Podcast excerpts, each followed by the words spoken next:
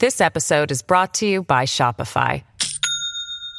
Do you have a point of sale system you can trust, or is it a real POS? You need Shopify for retail. From accepting payments to managing inventory, Shopify POS has everything you need to sell in person. Go to shopify.com/system all lowercase to take your retail business to the next level today. That's shopify.com/system.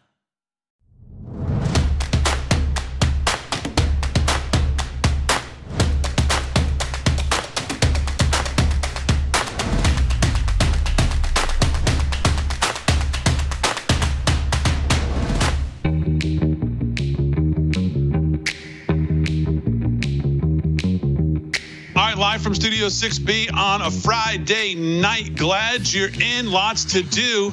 Paul Nolan's here with the news. Rick Delgado's here. Rick Amorati is going to have sports, and we start out the show tonight. The very special guest, one Mr. Harry Oates, former executive producer of Live from Studio 6B. Harry Oates, how are you? I'm doing good. You love to stick in that former. You gotta slide the former in all the time. I, I just trying to figure that one out. Well, it's, I mean, it is. I mean, He am I didn't get lying? the memo. I must have missed get that memo, memo. with the card in you went on. You went on to.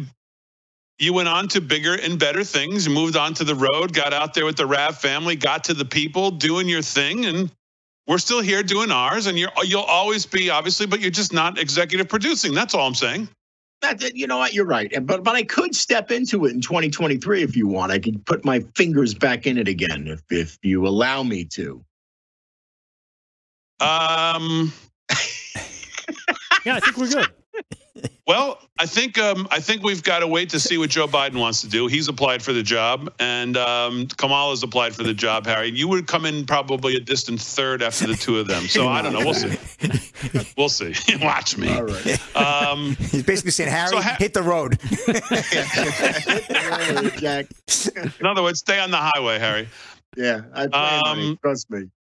All right, so it's Friday night, last show before the holiday weekend. Merry Christmas, everybody. Obviously, we'll see you next week, so we'll wait to say Happy New Year. But, um, well, Harry, you wanted to come on because obviously you wanted to talk to the audience before, obviously, the end of the week the Christmas holiday this weekend. Tell us uh, what's on your mind. First of all, everybody should tell us what you're doing this weekend. You, I'm for sure going to spend time with family, whether they're coming over, what you're doing. Um, and then tell us what you had on your mind, Harry. Yeah, no, I'm going to be with family this weekend. Uh, it, it's you know looking forward to that little you know little little downtime, taking my daughter out to dinner, and then I'm making this big massive Christmas dinner. I'm competition with Zier for Sunday, Christmas Day, but I'm going to be making some. Uh, some good food and then just uh, chilling next week. You know, I'll, I'll be stopping by the studio and and uh, you know getting ready. Uh, you know, I got two more, two just two more treatments of chemo, and then by the middle of January, I will be back on the road. I was talking to the Zen Master and, and Ed this morning, and I'm like, I, I can't wait to get back on the road. I really can't. Well, 2023 shaping up to be in your mind um, what for uh, Rav and the um, in the Rav family?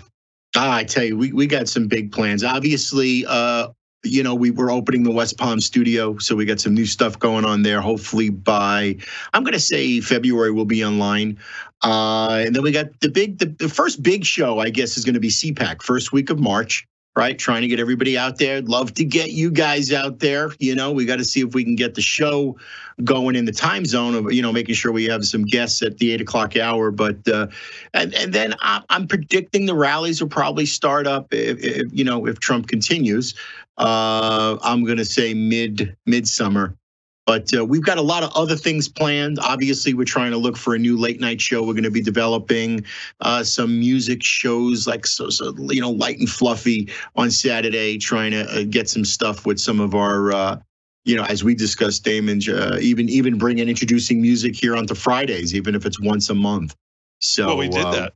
Oh, I know, and I'm. I think we should bring it back. It may not have to be every Friday, but even if we did, uh, you know, one Friday a month, I, I, I just think, you know, by the time the end of the week comes, people just need to wind down. And, and, this show, I've always said, is is, is a little bit different than you know the other shows are, are, are, amazing, right? But but this show is more light and fluffy. We still hit the politics, and then on Friday we just bring in some music. You know, I mean, everybody loves the music tracks that you guys are playing, but let's let's bring on the guests. You know, let's get some. We've got some friends. We've got some friends with the radio stations, and try to get some. Even if we bring in Ted Nugent as our first one, I mean, wouldn't that be amazing?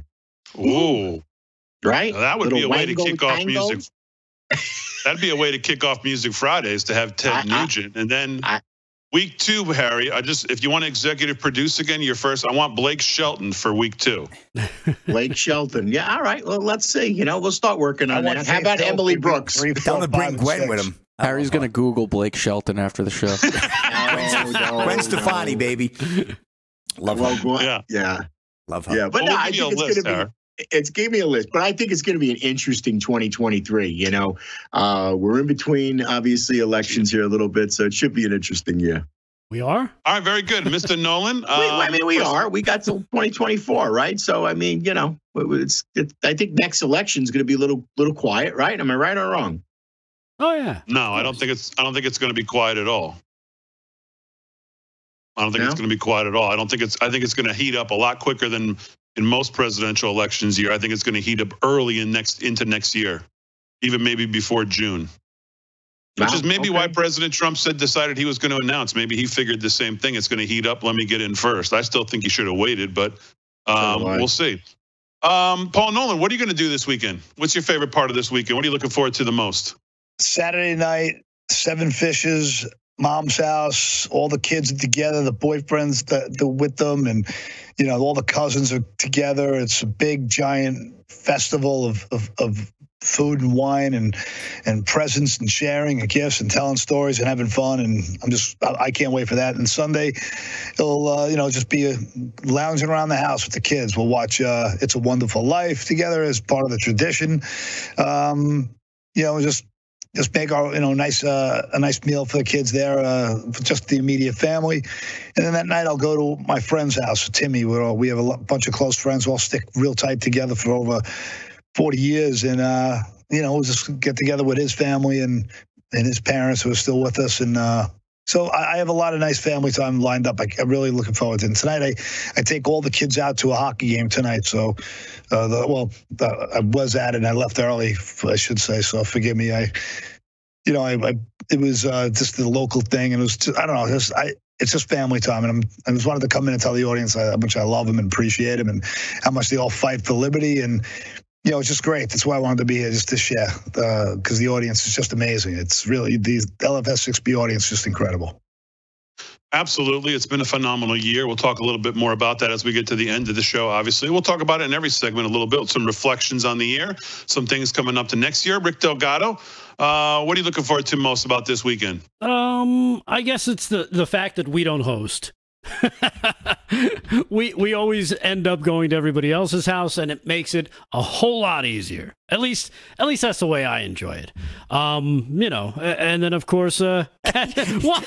He, he hosts more on the show than he does at home. Yeah exactly. Is, is, it a little is a little self self-centered? Sure of course but there's enough going on. Why do i need why do i need people coming to my house? That's what pi- pictures are for right I'll go to their house. I'll mess up their bathroom, and then I'll have a nice Christmas. what? Okay. Uh, no, that's fine. That's, that's fine. A, I mean, that's, that's what you're, bathroom. You what you're looking forward to. What you're looking forward to most is being lazy. Okay, good. Yes, that's fine. That's uh, that's my prerogative. yes, and those yes, are my is. pronouns: lazy okay. and ass. How about my that? Pro- my pronouns are coming to your house. Okay, very good. Uh, Slick yeah, Rick. My, my pronouns are where do you keep the liquor, buddy? nice. That's a good segue to my story. All right, well, give us your story. Other right, than winning well, the game last night, again, right. th- thanks, thanks, Paul Nolan, for getting me on the sharp side of the game. Picked up another five Gs. That's right. Wow. Nice job. Well, we're going to get to that in the sports segment, but hey, Big D. that in the sports segment. what are you looking forward to most this weekend? I'll tell you, we got a lot. To, well, let me start with this morning as I finished out my uh, holiday shopping. So I went to the local liquor store just across town, and I went to pick up some bottles of Moet pink champagne for my nieces. As I'm walking out with all these bottles a door opens and a woman, middle aged woman, nice lady, she walks in. She goes, "Oh my God, I watch you every night. You guys are awesome. I love your show. I'm like, thank you very much. Merry Christmas. It was wild. So, yeah, I guess somebody does watch the show. So, long story short, this weekend I'm looking forward to, obviously, I'm very grateful for dad being here. So, we're going to have nice dinner with dad, my nieces and nephews. We're all going to be over the house. My wife, we'll take a great picture, group shot with all my birds. You know, my wife has a crazy Instagram. So, we'll do that. We'll do the whole holiday festive spirit. And then at six o'clock Christmas night, I got to run outside and get on a Skype call with about 40 or 50 of Prince's biggest fans across the country, across the world, really. And we get on every year. We, we toast to a banana daiquiri because he has a song called Another Lonely Christmas. And within that song, he talks about drinking uh, banana daiquiris uh, every Christmas till he's blind. He lost his girlfriend. That was a cra- crazy story. But we're going to have a great, we, I'm going to have a great holiday. I'm looking forward to a big deal. Lots on rap. All right, Mr. Grinch. Anyway, back to you there, Smiley. All right, Slick Rick. That I'm on everything. Everything. Everybody sounds like they're gonna have a great weekend so far. G, Fran, I don't know if you guys want to add to this or not. I'd love to hear what you guys are gonna do. G, you can go first. What's your weekend uh, consist like? What's it? What's it gonna look like? I'm waiting uh, to find out who still doesn't or does have COVID before I can really make those plans, unfortunately. Ugh, yeah. Fran. Well, as soon as we're done here, I'm going to escape New York to my family in Pennsylvania, spend the weekend with them. Nice. And then next week, I'll be in here fixing everything we broke in the studio for the past year. Okay. And, All right, very and what about you? What about you, Big D? What about you, Grinch? Yeah, where are you? What are you doing, Dame? He's going sorry, to what the did you say, Pole to Delgado? Russia. What did you say, Mr. Grinch? I'm, I'm the farthest thing from Mr. Grinch. I'll have you know. Yeah, sure. All right, Bumbles, what are you going to do? yeah, Bubbles. Shut up, Delgado. Besides, besides Um, put the uh, the topper on the tree. I'll, no, that's done. Well, tomorrow I'll um, start my holiday shopping. Tomorrow night, about 7 o'clock. You know what? I I, He I shops at 7 Eleven. I gotta admit, I'm the same. I'm the same freaking way, man. 7 Eleven. Same here. Terrible. I stink. Tomorrow Yeah. morning, first thing up, I'm going to try to Yeah. be the first guy to the mall and the first guy out. Grab the, the first 18 things I see and, and just try to figure out who wants it. Exactly. Now, I bet your Paul spends big bucks, though. He's a last minute shopper, but I'd love to get a gift from him. He probably just drops whatever it is. I don't care. the first 18 things I see. Yeah, so I'll um no, obviously I've done my I've done all that. Thank God for the um uh the Amazon cart thing, put it down for later or whatever it's called, save for later. My pillow. Because my wife goes through Amazon and just keeps saving things for later, and then I go in there and watch, whoop, done. that's that's the way that goes. Um, I'll tell you my favorite thing about the weekend is probably going to be tomorrow night. We go to Chris. We do. We always do Christmas Eve mass, and I think one of my favorite parts is Silent Night at the Christmas Eve mass. They turn all the lights out at the church. They got the big, beautiful Christmas tree up there that lights up the church all the way. They got the trees all the way down the aisle. Uh, really a beautiful church, and um, I think that's probably my favorite part. Is the Chris is singing Silent Night on the Christmas Eve mass. And then um, we'll be back here after that. We'll have family here. My parents will be here. My wife's parents are actually going out of town to their sons this year, so they actually will not be with us. So it'll be a very small gathering here, which it's usually a, a huge gathering. But with the weather that's predicted in the Northeast, which is really going to be bad, um, we're going to keep it small this year. So it'll just be it'll be the four of us. It'll be my parents, maybe um, a couple others. Uh, my sister might join us if the weather permits, coming from Connecticut. So it's going to be small on both days, but it'll be nice. And like I said, just some time to kind of give thanks and celebrate the day and the birth of the baby Jesus. Yeah. And um, I love my baby Jesus with a bow tie T-shirt. sing carols. And I may even find my way over to the piano at some point this weekend. So Ooh. Whoa. tickle Um, the ivory. Exactly. It'll be uh, it'll be nice. So, all right, very good. Glad everybody's set up to have a nice weekend, and we hope you are as well. Obviously, live from Studio 6B on a Friday night. We'll get into some news. We'll get into some LOLs. We'll have some fun on a Friday.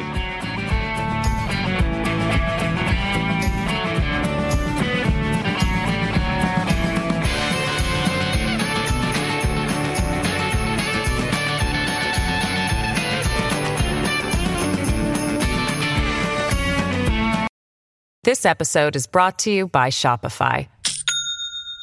Do you have a point of sale system you can trust, or is it a real POS? You need Shopify for retail. From accepting payments to managing inventory, Shopify POS has everything you need to sell in person. Go to shopify.com/system all lowercase to take your retail business to the next level today. That's shopify.com/system. All right, live from Studio 6B on a Friday night. Lots to do. Everybody's here. The boys are all here. Paul Nolan's here. He's going to do some news. Rick Delgado's got a What Even Is That coming up top of the hour. Yes. Slick Rick's, Slick Rick's going to do some sports. Harry Oates is sitting in with us for a little bit tonight as well. What's your What Even Is That, uh, Rick Delgado? You want to give us an idea? Well, you know how I like to when it comes to days uh, or, or times of year like this, you know, holidays and such. I try and I try and focus it towards that. Um, and up until about uh, oh I don't know four o'clock yesterday, I, I had nothing, and then all of a sudden it hit me, and it has to do Oh. with Christmas spirit. Oh, very good. So there okay, have we all have a lot of that. Looking forward to that. Um, you know, Slick Rick, I know you, obviously everybody knows you from doing sports on the show, and uh, you do a very fine job of that, and people know you for your how you dress and how you do sports. But I'm think I was thinking about this, talking to Delgado, Paul, and Harry before the show. Oh boy. Expand. The weather, the weather on the East Coast, obviously, as you know, is about to get nasty here tonight. Um, it's overnight. It's going to. They're talking about 50, 60 mile an hour winds, and then snow Saturday. They call it like the atomic bomb snowball or some something like that. It's coming in here for the weekend. We're supposed to get lots of snow Saturday, Sunday. So, and if it if it goes into Monday night, I'm thinking on Monday night's show you don't do sports. We're going to send you out with our friends, maybe from Weather Nation, great. with a camera and a microphone. And we figured it would go and look a little something like this. Roll it, G.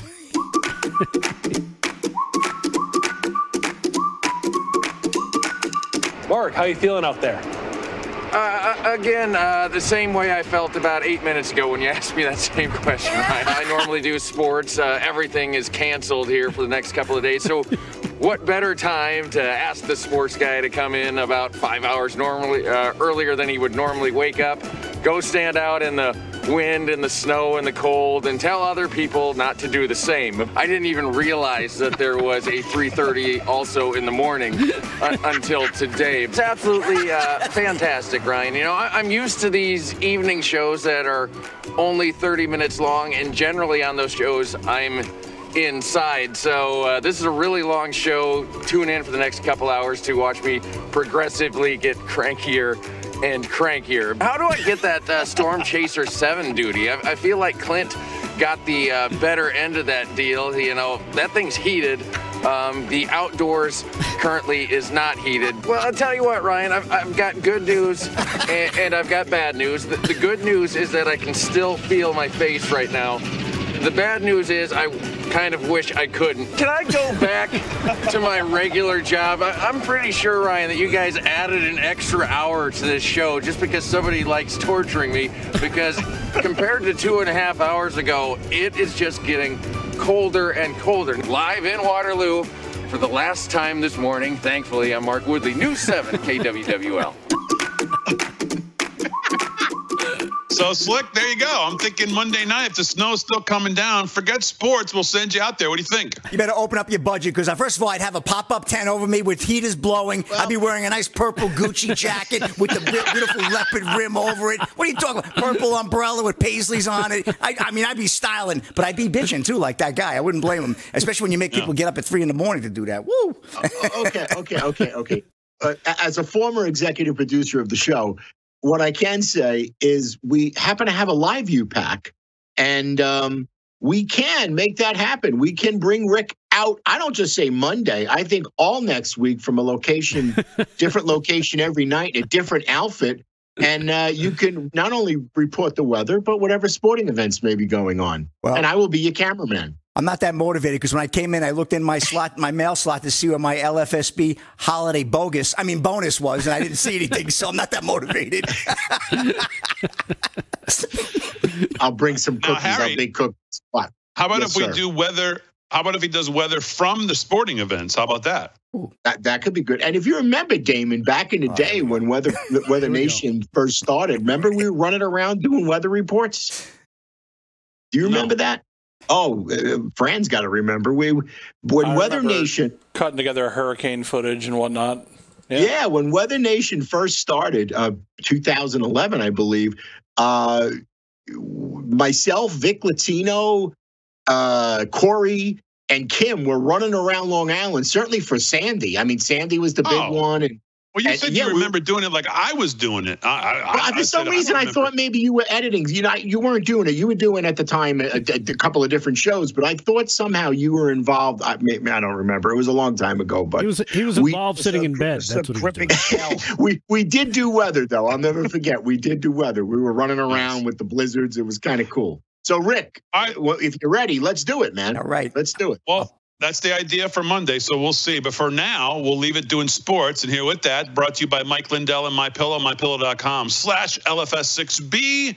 LFS6B is the code at checkout. Is Slick Rick, what's going on in the job that you do for now, Slick Rick, and that'd be sports? Well, get ready because you're going to get a bill for a new slicker for Slick Rick to wear uh, in the weather. So here we go, Big D. Well, let's talk about last night. Odds makers picked up a quick 5Gs, reduced the balance there a little bit for me. Uh, Lawrence and Jaguars continue playoff push and outclass the Jets 19 to 3. East Rutherford, New Jersey, Met Get a Life Stadium. Uh, Trevor Lawrence was in a celebratory mood, decked out in an ugly Christmas sweater while acknowledging it wasn't the prettiest performance he and his Jacksonville Jaguars have had during their playoff surge. It was plenty good enough, though. The Jags 19 to 3 victory over an embarrassed Zach Wilson and the slumping New York Jets on a rainy, windy Thursday night has them in control of their postseason destiny. Uh, it's just a big win, Lawrence said. It shows his team is growing. We don't have to. We don't have to have 40 points to win. We don't have to have all these uh, yards. Whatever it takes to win, we're able to do so. I think that young man's really coming to his own. Just to kind of paraphrase it out, had a big night last night. Jags are now seven and eight, and I tell you, they might be the, the favorite to come out of that AFC South. They keep pushing. They're looking good. So I, I, like the Jags, especially after they beat up on my Cowboys there on that overtime victory earlier in the uh, early last Sunday, I should say. So we'll see what happens. Trevor Lawrence, right? Looks reminds me a little of Joe Namath, you know, with the hair and I don't know. He kind of has that look to him. I like him, modern day Joe Namath, if you will. And uh, just one more quick one, Big D. Uh, Lionel Messi and uh, Kylian Mbappe demand for memorabilia soars after World Cup final. This is a TMZ Sports report. Fans all wanted a piece of Lionel Messi and and Kylian Mbappe memorabilia in the hours after the two soccer stars put on a show in the World Cup final, with auction officials telling TMZ Sports the demand for their items rivaled that of Jordan and James. That'd be LeBron James, Damon's favorite player. Officials from the PWCC marketplace tell us that following the Argentina versus France tilt on Sunday, items sold with Messi and Mbappe became the most sought after in their auction space. Per a rep from the uh, auction house, searches for Messi rose 345% from his normal average. And Mbappe queries uh, came in uh, 363% up from normal. Messi was searched nearly three times more than Michael Jordan, more than four times uh, than LeBron James. So really pretty wild, Big D. So hey, that World Cup was one of the greatest, certainly in my lifetime, that I've ever seen. That that second half, the first half was one of the worst I've ever seen. That second half was absolute gold. And uh, anyway, back to you, Big D. That's a wrap in sports. We'll have more a little bit later. And odds makers coming up at the end of the show. Oh, that's right. Odds makers coming up. End of the show, week 16 in the NFL. Some interesting matchups, playoff implications. It all factors in. What are you picking on Saturday? Some bowl games? I only have one bowl game on uh, Christmas Eve, Big D, and that would be the, the Hawaii Bowl. I mean, that's the only one that's in action. So I have that pick, yes. All right, very good. Um, well, we don't have a ton of time, Paul, but let's do a little news. Maybe you can give me one story. And here with the news is Paul Nolan. What's going on, Mr. Nolan? Yeah, I'll just keep this one as a quick one. Elon Musk put up a Twitter poll the past week, uh, giving users on Twitter the opportunity uh, to vote whether the 1.7 trillion spending bill should pass. And uh, can you guess how that poll went, Big D? Uh, I'm going to guess it had a. I'm, I'm going to guess it had a lot of votes because when Elon Musk puts anything up, he probably gets the best polling of any pollster we know in this country, and he gets more. He probably gets more votes. 3.1 million votes. How many? 3.1 million. Wow. Hmm, I would have thought it'd been more than. I would have thought it'd been more than that. 71.2 was a week long. 71.2 percent said no. They don't agree with this massive, massive devaluation of the dollar. So, uh, but there were 29, almost 29 percent of the lemmings said, "Go ahead, print it. I don't know what it means." And let me ask you a question now, Paul Nolan. Which side of which like it. side of that Sounds like vote do you think ended up winning? And there was another one that I think uh, Pelosi wrote. It's none of your business, lemming. The Lemmings win again. The Lemmings win again. Print it, baby.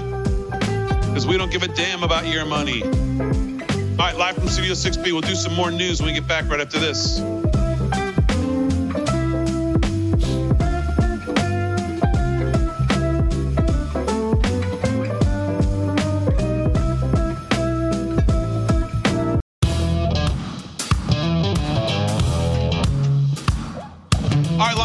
Studio 6B on a Friday night, Real America's Voice. Merry Christmas, everybody. Hope you have a great Christmas Eve tomorrow, Christmas Day on Sunday. Remember, we're going to be off on Monday, as I believe most of the network will be. I think we'll have a Christmas special with Ed and Karen in the morning. Most of us will be off. Uh, so you'll see alternative programming. You'll see probably a rerun of this show on Monday night, and then we'll be back on Tuesday. A couple of the guys are going to take some time off this week, but I'll be back with you Tuesday. Slick Rick might be around this week as well. Gio Fran will be holding it down. Harry may pop in and join us, but I'll be here all next week, Tuesday, Wednesday, Thursday, Friday with you as well. So Monday will be the only night off of a live show, and then I'll be back on Tuesday to take you through the rest of the week. Let's do some more news since we only got barely one story in there. And here with the news, brought to you by our friends at earlytreatmentmeds.com, is Paul Nolan. What's going on, Mr. Nolan?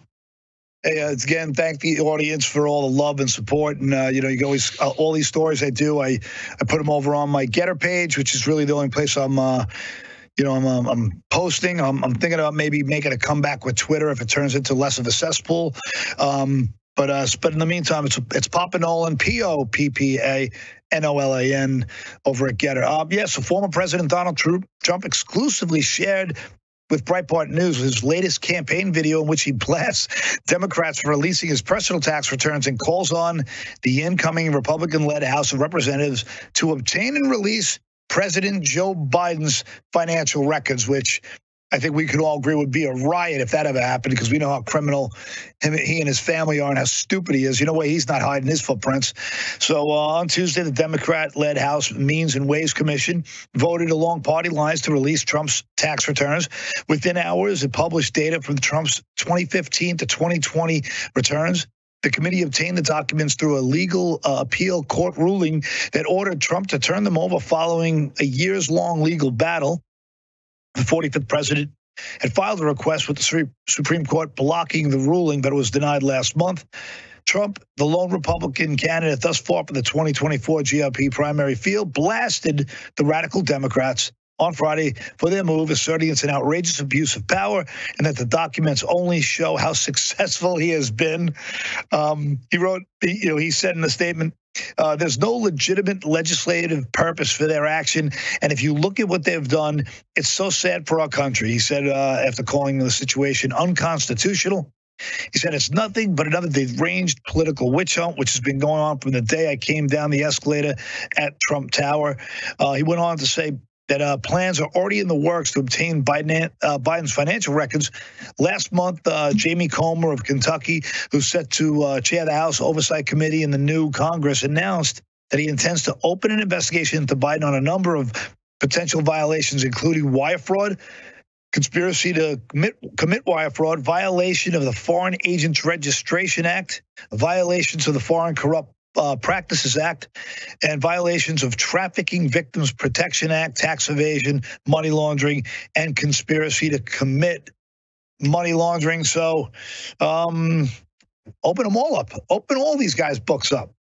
I'm, I'm all for it. what do you guys think? This, how about some transparency in DC for the these the the elites, the oligarchs? I, I think enough's enough. Here's how you knew it was a nothing burger. There's a, is after all of the uh, think about the years of media um, led uh, innuendo that we used to get on the on the on the news. That Trump's he doesn't want us to see him. He doesn't want to. You can just imagine what's in there. so they finally get him and they release him. They do it on a Tuesday night at like 8 p.m. That's how you know it's a nothing burger because no one's interested in the tax returns of a billionaire who left office poorer than when he went in. And that's a fact. We're interested, more interested, if we're going to be, if tax returns are on the table now, let's start with Joe Biden. And not only his tax returns, let's get his S Corps too, where he used Obama's own tax regulations to get around uh, his S corp taxes. Let, us take a look at all of his S corps that he has in his name, or his kids' names, or his brother's names, or who else's names. Let's look at everything. Let's look at Pelosi's returns. Let's look at John Roberts' returns. Let's look at all these people who went into office worth a, a, couple hundred grand and left worth a couple hundred million. I'd be much more interested in seeing that. If the Democrats had, they have more interest in Trump's tax returns than they have in uh, the SBF money laundered through Ukraine, who that went to, um, Epstein's client list. They have no interest in that. They have all this interest in Trump's tax returns. And after all these years, and after all the nonsense BS we've heard about them, now they have them and guess what? nothing. you got nothing. Zippo. You know, nada. and while we're on that nothing. list over there, eh. maybe it's time we audit the Federal Reserve while we're at it.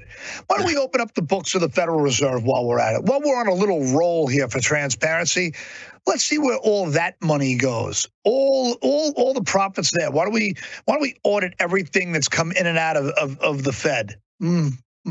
Any chance of that, you think? You know, there's two sets of rules, two sets of laws, and uh, I guarantee nothing happens with Biden and his criminal family. Nothing, not a thing, not a zilch, zero, nil. Uh, and, and they'll just be able to just keep rolling on, and then something else will come in the news cycle, and we won't hear nothing about it. Yeah. And remember, what, what was it about a couple years ago, just before the 2020? Rachel Maddow with that breaking news we have Trump's tax returns. And what it turned into? They had nothing. nothing. Yeah, it oh, well, it turns Geraldo out he, Rivera's breaking into the safe of Al Capone. Right. It That's turns out. Had. It turns out. Well, what they found out from the expert that she had on with him is, oh, he pays. Uh, he pays. Uh, some. He pays a lot of taxes. That's what they found out. it's like it's like the guy was like, yeah, you know, and I think they only had a couple pages. Well, but but he determined the tax expert that she brought in takes a look at it and goes, yeah, it turns out he uh, he pays a lot of taxes here. Rick, yeah, he's like, by golly, he's quite the citizen. Oh my goodness! Yeah. this is, and it turned uh, into impressive. and it turned into nothing. And not only the S corps, and I know you guys are talking about the the NGOs. Biden family, but talk about talk about the people that they are related to, because I think that's the bigger thing is how they hide it through brothers and, and cousins and this person and that uh, sons and daughters who miraculously get these amazing jobs that nobody else has access to, and all of a sudden uh, they become millionaires. And I think that's where that's where the real laundering goes on. So saw a thing that Trump about. went into office worth 4.4 billion, came out being worth 3.2. Wow. Obama went in being worth about 400,000 and left uh, you know, maybe Obama went in being worth about a million, left being worth 100 million. Clinton's went in wow. being worth 400 grand, left 120 million. I'm much more interested in how those numbers get to be those numbers than going from 4.4 billion to 3.2 billion. That that's uh, I'm not I'm not really down with that story. That's not that's not the way it's supposed to work. I want to know how you go from 400 grand to 120 million with the Clinton Foundation. That I, that's what I want to do. I want to get me some of that. How about that? Yeah, and so and some of those uh, even better than Buffett stock tips. Yeah. So. Yeah. Well, you'd have to you'd have to ask Onan for those. You'd have to go over to Nan.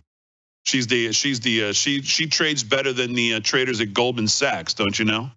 Well, speaking of Nan, this also uh, partisan January 6th committee re- report published Thursday ignores how. House Speaker Nancy Pelosi's role in the failure to provide enhanced Capitol security before the protest.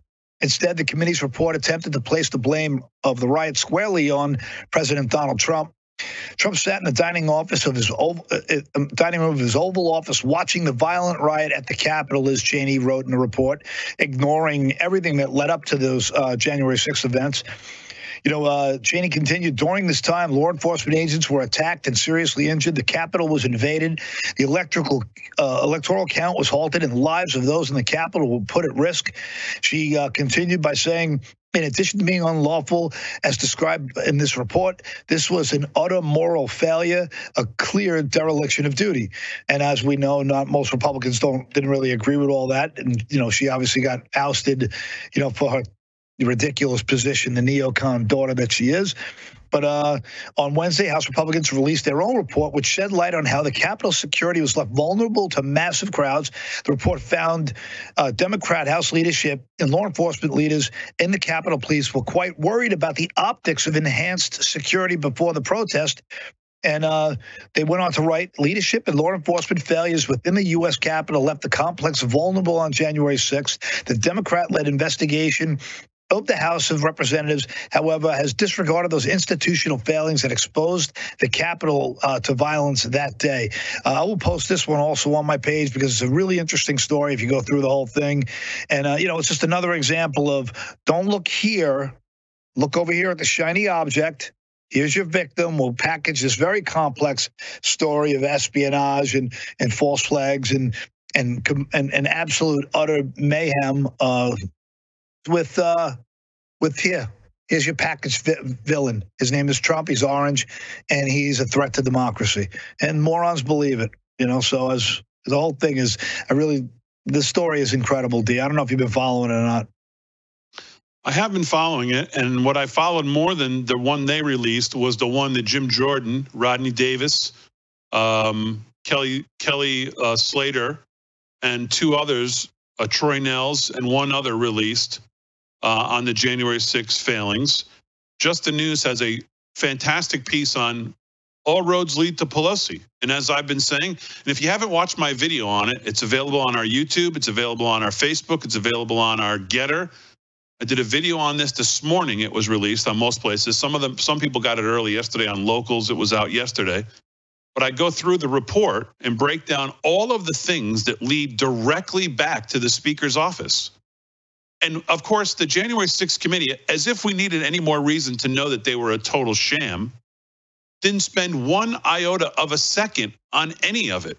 None of these emails from these peoples as the uh, uh, from the inside as the House Sergeant at Arms was asked and fired by Pelosi's office, and some of the emails from the people inside saying, "Are you kidding me?" After everything we asked for for this day, you're gonna you're gonna you're gonna ask the Sergeant at Arms to uh, to give up his job? That's a joke. Appropriation should be left out to dry here. Um, and everything that Pelosi did, I'm convinced that, in my opinion, just my opinion, but I'm convinced that Pelosi, as she went through the preparations for this day and the intel that they got on already the, the idea that this was spontaneous and had anything to do with Trump or his speech is so that train has left the station so far gone at this point. She knew the possibility of what could happen that day and how it would look on him having spoke earlier that day. And she um she absolutely knew what could possibly transpire and purposely did nothing to help contain what they knew was coming there that day. I'm, I'm absolutely convinced of it after reading Jim Jordan's report. You go top to bottom in that report. By the way, it's very easy to read the way they wrote it. It's very easy to read. You should all download it. Go to Just the News, read the, uh, I think it came out yesterday or the day before um, and read it and go through the report. There's no doubt she knew what this day could end up being. And she purposely did nothing about it, number one, left Republicans out of the debate of the planning, number two, and turned down the National Guard to be there because she didn't like the optics of it, number three. And all the time hid most of it from all the Republicans who were on that committee. So, uh, Harry, I know you got to run. Anything else you want yeah. to tell the audience and anything before you have to leave? No, just wishing everybody a, a very Merry Christmas. Uh, you know, thanks for thanks for watching every night. You know, I mean, the show is great. We got a great 2023 coming, and uh, just looking forward to the ride. And Rick, we got to get you out next week. Come on, oh, let's let's go on location. go. All right, the great Harry Oates. Merry Christmas. Hi, live from Studio 6B. We're back with sports and news right after this.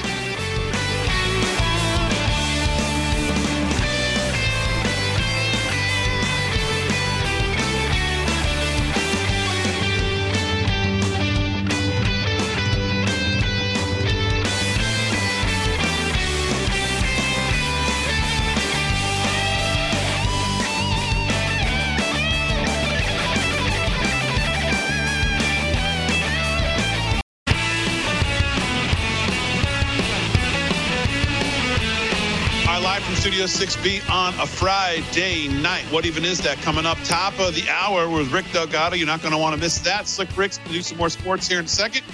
All took breaks, so Rick's going to do some news here in a minute as well.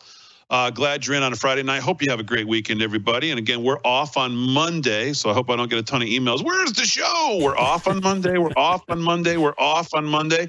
I'll be back with you on Tuesday night. You'll be getting that from 8 p.m. Harry. Where's It's a the bank show? holiday. yeah, exactly. Um, I'm ready let's do some on. sports. Sports is brought to you by our friend Mike Lindell, MyPillow, mypillow.com slash LFS6B. Slick Rick, what's going on in sports? All right, well, here's a story that's really percolating. Ex NFL great Willie McGinest claims truth will prevail after arrest for assault. This is Warner Todd Huston of Breitbart. Former New England Patriots legend Willie McGinest has posted a brief claim that truth will prevail after his arrest for assault. McGinest was arrested uh, and charged with assault on December 19th after turning himself in in connection to an assault that occurred on December 9th in a popular West Hollywood restaurant. He was booked and released on $30,000 bond. A clip of surveillance video of the fight first posted by TMZ Sports, who else, uh, seems to show the former player along with half a dozen other men launching a surprise attack on a man sitting at a dining uh, table in the restaurant. The video allegedly shows McGinest punching the man at the table in the face without much warning and later grabbing a bottle for a weapon. Uh, now, McGinest seems to be saying that despite the pretty convincing video to the contrary, the story isn't as cut and dried or as clear a case as, uh, of assault. Uh, the former NFL star posted to his Instagram the cryptic message, things aren't always how they seem at first. The truth will prevail. McGinest was selected out of the USC by the New England Patriots as a number four overall pick in the 1994 draft. Spent his first 12 NFL seasons in Boston. He won three Super Bowls and was selected to the Pro Bowl twice before spending his final three seasons with the Cleveland Browns. And I just saw earlier today on TMZ Sports that he actually apologized to the restaurant and actually sent out a message how, you know, he wants to become a better person, you know, after, you know, thousands and thousands of hours and years and years of community service, donating money to charity, how it could just get eradicated in a, in a, ma- in a matter of a moment. So we'll see how this plays out. But, you know, it's a big star, Big D. I mean, this is a guy who most likely is a Hall of Fame, you know, candidate, maybe even first ballot, you know, and uh, so I, I don't know what's going to happen with that. I um I saw the video and, and I would be interested to know what Mr. McGinest says is the the truth is not always whatever the hell he said because the video if it has not been doctored, which it does, certainly does not look like it the way it plays out, it I don't know how you could refute it. I, I I don't think it could possibly matter what had happened before. The guy's clearly sitting at a dinner table talking to someone. He's not disheveled. He doesn't look like he was already in a fight. He doesn't look like anything. And and McGinest and these other guys walk in and walk up to him. I mean, what what could the excuse possibly be? I mean, I'm all for waiting to get all the facts, but I mean, there's just some things that when it's this when it's this clearly caught on video, what what could have what could be the it's not what it seems? It could be a Buffalo Does he Bills offer fan. like a suggestion? Yeah. I don't know. Could be a Bills fan, Big D. I mean, it could have been something that happened outside. Something was said, but still, you, you don't know, do that. before the before still- he came walking in. I don't know. There's going to be nothing that's going to happen outside that justifies what that video shows. Yeah. It's not self defense. Yeah. I haven't heard if NFL Network has let him go. I know he was an analyst on NFL Network for many years, a good one at that. And um, I'm not sure if he's still on the network, so we'll see how that plays out. Very interesting. And uh, these guys, I don't know what it is. They're out there. They just lose their minds when they go out there. You know, they, these these are public figures. You know, I mean, it's crazy. So I mean, listen, this was this was this guy was clearly targeted. There is no doubt. You could Yeah. tell by the guy who gets the beating. The moment he looks up from the table and sees who it is, you can tell by his whole body language, the way he starts to get up, that something's going to go down. So there's no doubt um, that that the that this guy is targeted, and he knows when he sees who's there, he knows what's coming. So. Wow. I don't know what the it's not seemingly what we show on the video because it sure as hell looks like it's exactly what we see on the video. wow. But time for one more, We'll Big. D. yeah, go ahead.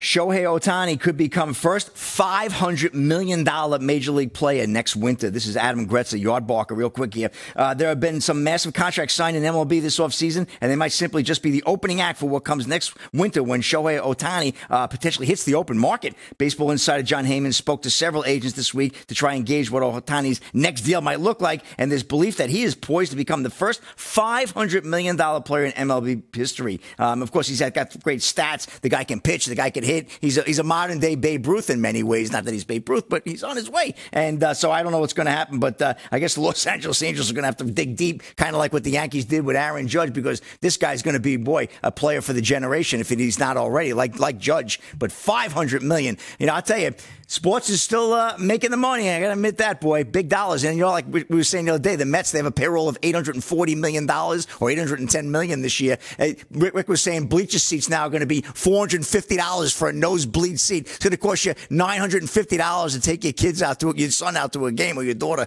Crazy. But anyway, Big D, that's a wrap in sports. Back to you. Looking forward to the odds makers at the end of this show. wow.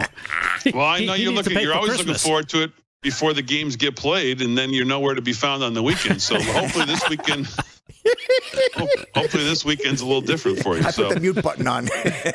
all right, let's let's do some news uh, while Paul's taking a break here. Uh, let's do some news. We'll do it with Rick Delgado. What's going on? All right, I got a couple of real quick ones here. Lindsey Graham says the Ukraine war won't end unless Russians take out Putin. Now, this isn't the first time that Lindsey has said this. He said this back in March, but he said it again on Wednesday that Russia's war against Ukraine won't end until uh, Vladimir Putin is taken out.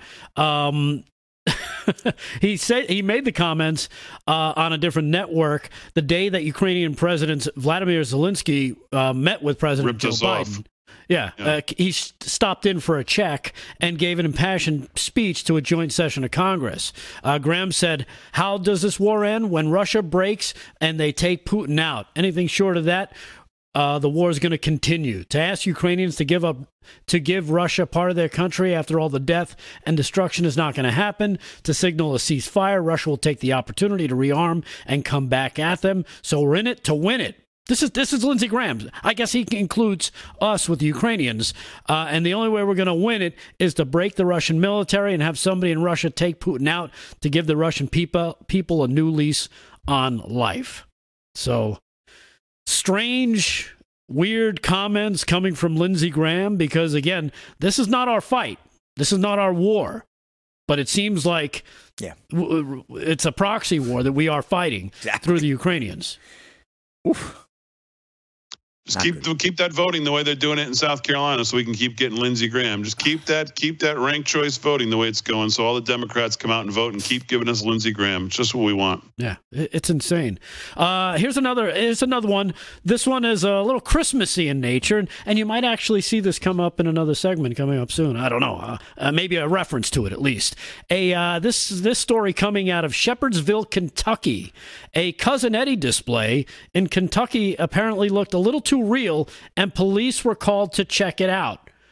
Yes, believe it or not, after receiving a call, a dispatcher described the scene to responding officers as a male standing outside. He's naked with a robe on covering part of his body. He's exposing himself, and he has a hose between his legs, much like the scene from Christmas Vacation when uh, Cousin Eddie is standing outside emptying the crapper from the uh, RV. Officers arrived to the Shepherdsville home to find a mannequin in the yard that looked like Cousin Eddie from National Lampoon's Christmas Vacation. Uh, it was decorated with a robe, a hat, a cigar, and a beer, and he was holding what appeared to be an orange hose.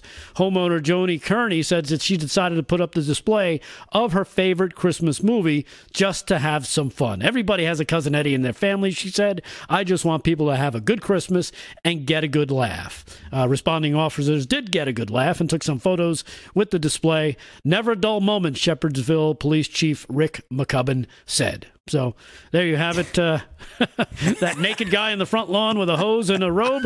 Uh, it could be just a. It could just be a mannequin. Could be a traveling gnome. All right, live from Studio 6B. Odds makers coming up. Talk about the Omnisville Chip Roy coming up as well. We get back right after this.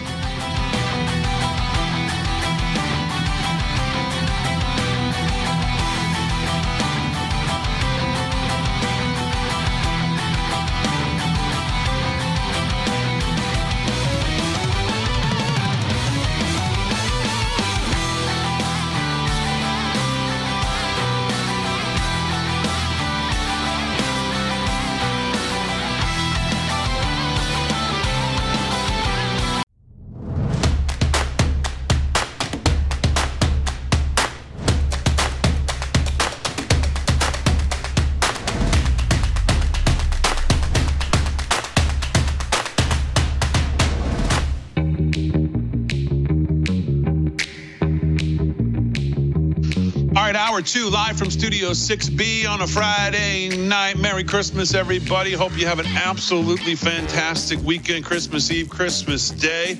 Kind of weird that it falls on a Saturday and Sunday. It just kind of feels like uh, we'll be off on Monday. Uh, so we'll have a little extra time. Then we'll be back with you on Tuesday. I'll be back with you on Tuesday uh, from here at the home studio. I'll be here all week, spending as much time with my kids who are off from school as possible, doing some things. But I'll be here at nights to be with you. Look forward to doing that. Uh, we'll do some more news here in hour two. Uh, we have a WTF today. We've got some other clips. Prager U, good video uh, talking to students about Christmas. We'll try to get to that. Chip Roy ripping on this omnibus, which of course passed the House earlier today. Just it's just a joke. It's just a joke. The GOP is just, you know, we've been talking about it. We've been talking about it. Uh, and I'll tell you, Kimber- Kimberly Strassel has a absolute fantastic piece today in the Wall Street Journal. Uh, she's about the only one over there that I really give consistent reading to. Uh, she has a piece today called "The Back End of the Omnibus: GOP Complicity with the Spending Blowout is one reason it is still in the Senate minority." And I'd say that's the second reason. The number one reason that we're in the minority and will remain in there is because of the leader in the Senate and that would be one Mitch McConnell, who's as who's as pathetic as they come. So, um, of course, they both go hand in hand. So, if we have some time, we'll get to her piece because it's probably the best summation of the whole thing that I've seen so far. Although there's many good ones. Horowitz has a great one today in the Blaze as well. So lots of stuff to get to. But right now, it's time for one of my new favorite segments here on the show. The Christmas weekend edition of Rick Delgado. and what even is that? All right. Well, Damon, thank you. And, and I think we all know it's been kind of a wacky year, and most of us are happy that, well, Christmas is now upon us, right? Uh, sadly, Yes. I'm not one of them. Ho, Yeah. ho, ho. I know. what that, right? I mean, I'm Yeah. usually a Christmas kind of guy. From Thanksgiving on, I'm the guy who's, you know, got the Christmas songs blaring in the car, singing along. All I want for Christmas Oh, no, no, no. is you. Sing it with me, Mariah. Yeah, that's me. I'm that guy. I came in on a Friday night for that. Yes, you Does do. not sound like the blues, I can tell you that. But Sounded sadly, like my cat in heat. that's just that's that's not even me this year. I don't know why, and I haven't been able to put my finger on it till probably just about now. You see, normally there'll be the, watching of Christmas classic movies that kind of gets me in the mood, but I've not found myself with much time to watch them this year. So, as we uh, count down to Christmas, I figured, you know what? I'm going to be offering up my own list of Christmas classic movies. And Clay, you're not, you don't have the Christmas spirit either, to help get you in the Christmas spirit. Yeah. All right. So let's get started, right? Okay. Good. Now, before you start thinking that this is just movies we always watch, and let me tell you, these are not your typical Christmas classic movies. As a matter here of fact, The best. Here we go. I'm probably I'm probably the only one that Here considers some of these movies to be Christmas classics, but for some reason Here we go. they've always got me in the mood. What? Oh boy, he's gonna get us in trouble again. So Christmas spirit, let's get it cranked up, right? So let's do it. And just just for the Christmas time, I'm going to present these as I'm reading the Christmas classic. Twas a night before oh, Christmas. Ah. There we go. All right, here we go. Twas two days before Christmas, and all through D.C. The politicians were nervous, like they were underwear wrestling with Paul Pelosi. but there was something wrong. Something wasn't quite right because I was missing my Christmas spirit tonight. So grab a pen and jot these down and let's kick that grinchy feeling out of our Christmas town. It starts with Fat Man, a strange Santa tale, a Mel Gibson movie where Santa rains down hell. But don't worry, kids, through the emotions that that will flood, there's a heartfelt Christmas message through all the violence and the blood.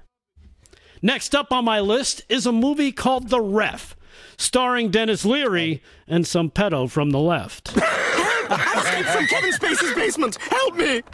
But what makes me love this film and make it a must see is the character Connie, played by Christine Baranski. But I'm not hungry. Eat. Don't annoy me. It's Christmas. The spirit of Christmas is either you're good or you're punished and you burn in hell. There you go. and ah, the spirit of Christmas. That's what this list is about. And happiness and joy. And don't forget, a good shootout. So now on deck is an action classic for you and me with John McClane and Hans Gruber fighting it out at Nakatomi. Go to the coast. We'll get together. Have a few laughs. and there'll be plenty of then the laughs will be aplenty in this next action flick that always gets me in the mood for the arrival of Saint Nick. It stars Mel Gibson as a much younger self, but don't mistake his mullet. Don't mistake his mullet for that of a good-natured elf. Riggs has a death wish that his partner Murtaugh can plainly see, but watch as he uses Christmas lights to kick the crap out of Gary Busey. so now I'm down to the last on my list. Just thinking about watching them has given me a Christmas lift. It's a, the only movie that has Christmas prominently in the name, with Chevy Chase as Clark Griswold and Cousin Eddie, who's insane. Yeah. but here is a scene that really does it for me. I guess it's because we can all get related to the holiday insanity. And I want to look him straight in the eye, and I want to tell him what a cheap, lying, no good, rotten, four flushing, low life, snake licking, dirt eating, inbred, overstuffed, ignorant, blood sucking, dog kissing, brainless, hopeless, heartless, fat ass, bug eyed, stiff legged, spotty lipped, worm headed sack of monkey he is. Hallelujah! Holy Where's the Tylenol? so there you have it. My Christmas movie list, I hope you offers you some insight. Merry Christmas to all, and to all a good night. And before I okay. wrap up, I hope uh. watching wasn't a bother. For hey, if it was, well then. Yippee mother. Damon, back to you. Good one. that was cool. Uh, thank you. Uh, that was great. Man. All see, right. See, Paul, it was worth it. That, that was worth. That was great. Coast. We get together, have a few laughs. but not. that is absolutely a Christmas movie. Can we all agree to that? Yes. Oh, yeah. Of course. Okay. Okay, because so? there is a lot of debate out there. Yes. Yeah, how that, so though? That that and Lethal Weapon always have a lot on Christmas? Of debate. All right, let's find out if we agree. By the way, on that, that it is a Christmas movie. Cut ten, G. Roll it. Hey, you guys, Aldo here with PragerU. I'm here at California State Northridge, and I'm here to talk to some of the students and maybe spread a little bit of Christmas cheer. Let's do it. Merry Christmas or Happy Holidays? Merry Christmas and Happy New Year. Merry Christmas. Happy Holidays. Why? Um, because it's a time of holidays, not just Christmas. Merry Christmas or Happy Holidays? Merry Christmas. Absolutely. Merry Christmas. Happy Holidays is like, I don't know, it's like, it lacks that strength, you know, that flavor, so. Gingerbread cookies or candy canes? Chocolate chip cookies. None of He said gingerbread. None of the above. All right. what do you want for Christmas this year? I want money. I think I want a concert ticket. Take some money, but hours of my job. Cool with that. Passing grade on my final. Is Die Hard a Christmas movie? Yes or no? Oh man, uh, I'm gonna be honest. I haven't seen Die Hard yet. You're getting cold for Christmas. Is Die Hard a Christmas movie? No. I never What? watched What? Okay, both of you are getting cold for Christmas. This He is also said. Happy Holidays. Is Die Hard a Christmas movie? No. Oh, No. No. What's going on here? said Home Alone, then yeah, that's a Christmas movie. Come on, Die Hard is a Christmas movie. It No, is. it's. I love The Nightmare Before Christmas. I think that's a good Christmas and Halloween movie. Maybe a Christmas story. Okay. I like that. I like the classics. Die Hard. Die Hard. There Finally, you guys. Somebody. Why do we Elmo. celebrate Christmas? Because there's presents and mistletoes and sick music. Can you think of anything else? Um, Well, isn't it a religious thing? You know why we celebrate Christmas? uh, the birth of our uh, generous Lord and Savior Jesus Christ. Amen. So why do we celebrate boy. Christmas? Uh, because we are celebrating Jesus and giving birth. Jesus. Jesus Christ. His birthday, right? Oh yeah. His birthday. Amen. Why do we celebrate Christmas? Jesus. You Yeah. think that? Uh, do you think Christmas is something that we should celebrate as a society around the country in our offices, our schools, and our institutions? Yeah, I do. And I feel like most You should ask do. her out. There are a lot of people that maybe celebrate other religious holidays, and maybe they just celebrate the holidays itself. You know, it's winter, Right. and there's just that idea of this is that time of the year we're all getting together, we're giving. guy's a we're poker being happy player, I and think. Stuff. Like getting together with your family and um, with your friends, things like that.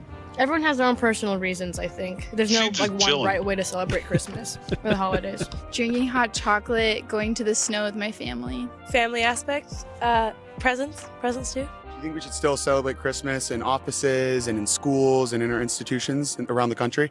Yeah, I think everyone should have the option to celebrate Christmas if they would like to, and they should have the option to celebrate any holiday if they would like to. We shouldn't be restricted to a single holiday.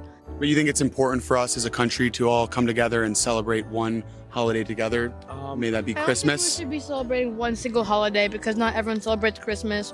Because I have friends who celebrate things like Hanukkah and Kwanzaa and Christmas, um, and I don't think anyone should be forced to celebrate just one thing. I don't think forced though, but I think everybody can get in on the, the Christmas cheer, the Christmas songs. I don't really feel like there's a reason to change it. If it's been like that, uh, I don't really see like any reason to change it right now. Well, you guys, that is a wrap. If you enjoyed this video, make sure to like and subscribe. Let us know what you think in the comments below, and make sure to share this with all of your friends. Make sure to follow me and PragerU on all social medias, and if you haven't done so already, download the PragerU app. We'll see you guys in the next one. Merry Christmas. So, uh, just make sure to leave out chocolate chip cookies and whole milk. None of the soy, none of the almond or you know nut milk. whole fat milk. Ho ho ho. Coconut milk. Uh, that's good. And I second that, by the way. Download all the PragerU stuff. They're fantastic. Yeah, they're worth Fantastic donating stuff. too. They do a lot of good work. Yeah. Yeah. What'd you think of that, Slick Rick? I thought that was awesome. Absolutely. I actually, for the most part, I, I expected some ding dong answers, but they were pretty on point. Even the young lady, she was very good. They were all good, actually. I At loved least we now know Christmas is about sick music. Yeah, right. exactly. Well, I like the Jesus part. At least they know it's about Jesus. It's good to see because I think a lot of people have lost, literally lost focus on that over the years. They really have. It's a shame. We need to really reinstill that in this country. It's important. Put the Christ back in Christmas, right, No, no question. Yes. Like that. No question. Okay. So I want to just ask because I always play devil advocate with the uh, the Die Hard movie. I happen to be a Bruce Willis fan. I'm kind of a fanboy. Love him. Um, love all the Die Hards. Uh, you know, Mel Gibson guy too. Why do you think Die Hard is a Christmas movie? Because it takes place on Christmas. What, what, what's the reason? Now, I always I always take the opposite of whoever picks something because I really don't care. But give someone give me a, one good reason why it's a Christmas movie. Well, because it takes place at a Christmas party just before Christmas. Yeah. The Christmas Look, Christmas right there. There's Christmas Um, throughout yeah, the movie. Throughout the entire movie. Lights. and- Okay. Would you say it's on the same vein as Miracle on 34th Street or It's a Wonderful Light? No, it's better. There's way more Okay. killing in this one. Yes. okay. Ho, ho, ho. He uses the Christmas tape to tape the gun to his back. I mean, come on. That's what do you mean? why I'm with you. That was my argument. He uses the wrapping paper. That's it.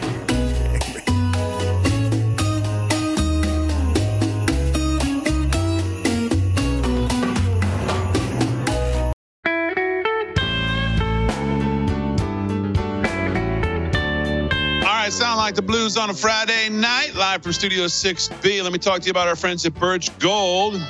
Are the Biden administration's New Year goals of tax and spend and turn a blind eye to inflation at odds with your goals of securing your savings? Well, I'll bet it is. When you finally had enough of the games government's playing with your savings and retirement, diversify into gold with Birch Gold. Tired of my money being impacted by stupid decisions by our leaders in Washington, hence the last two days.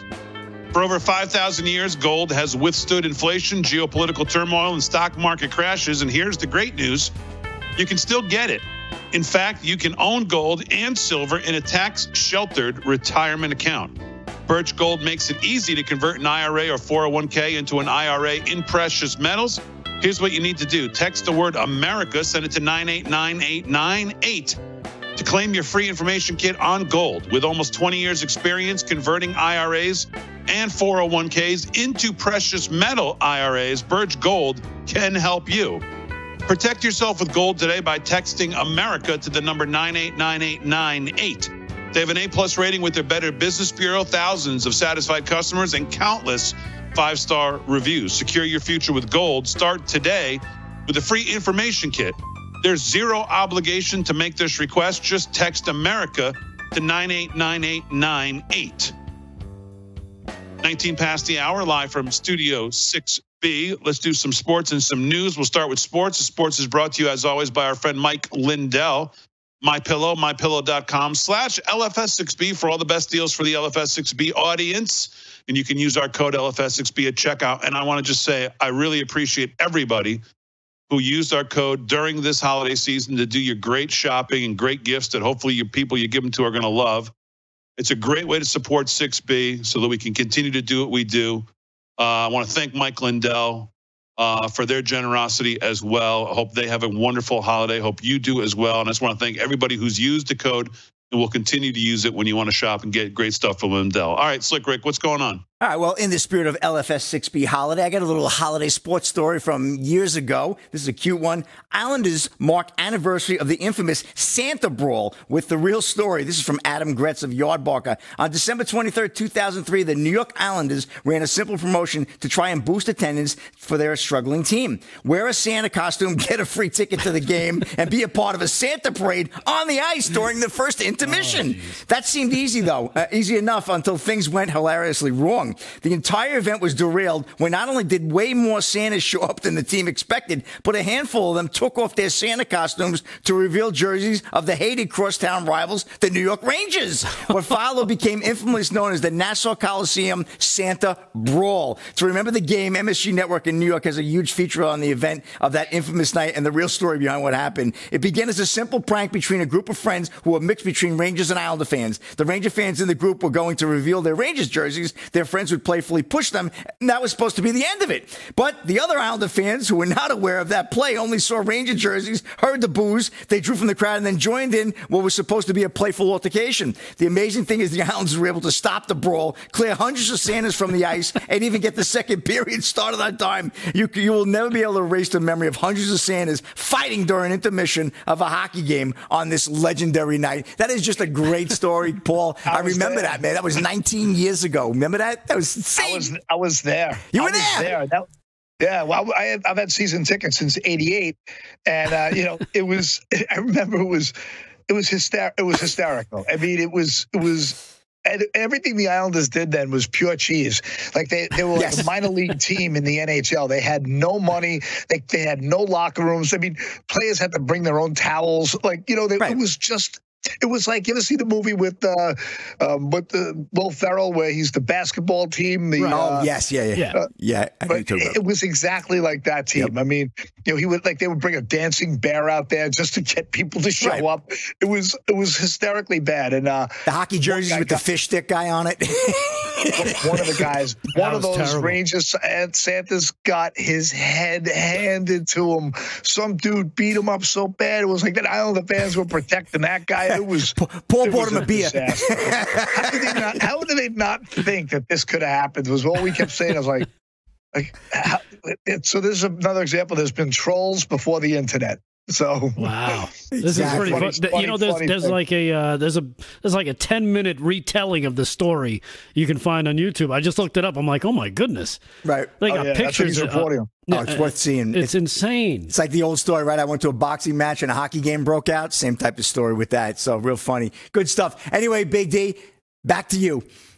All right, Slick, thanks very much. We'll do a little more sports odds makers coming up at the end of the show. Uh, let's do a little more news here with Mr. Nolan, who I know has also an appointment tonight to go to that hockey game he needs to get to. Uh, Mr. Nolan, what's going on in the uh, in the news? Well, it's a hockey party. It's the families all getting together, all the kids. But um, I want to, I'm going to get out of here, get back to the family. But I just wanted to thank the audience for everything. I mean, you guys are just amazing, and I, uh, I'm like a big, you know, Christmas mush nerd. I just love this stuff. I mean, I make kids watch you know, it's a wonderful life and, and Elf, and you know, we hang out. So, like, like I said, yeah, uh, listen, let me tell you something. I'm big. Nobody. I love my Bruce Willis. He's badass. Love him. Um, but I like. I always like to play that devil's advocate because no one has a good answer until tonight. Nice job with the wrapping paper. So, you want to hear something funny? Yeah. Funny in news, Rand Paul is doing his annual Festivus report. Now, you guys know what Festivus is. It's the the Festivus for the rest of us is the made up holiday by George Costanza's father, um, who didn't believe in all the holidays. So he wanted to start a holiday of his own called the Festivus for the rest of us. And uh, so he does the annual Festivus report uh, based on the wasted money in bills that come through Congress. And so Paul's 2022 Festivus report is, in, you know, it starts with a whopping 400 and 82 billion, buh, 400, a half of trillion dollars essentially worth of of waste um, in his report. Um, he said he asked who's to blame.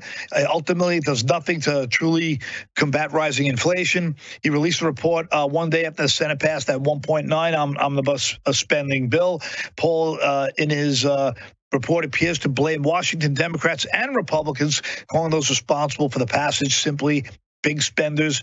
Paul's report targets the big and small from the 475 billion to pay uh, interest on the national debt to the Defense Department spending of nearly 200,000 on espresso machines from Starbucks. That's right, 200,000 on Starbucks uh, espresso machines.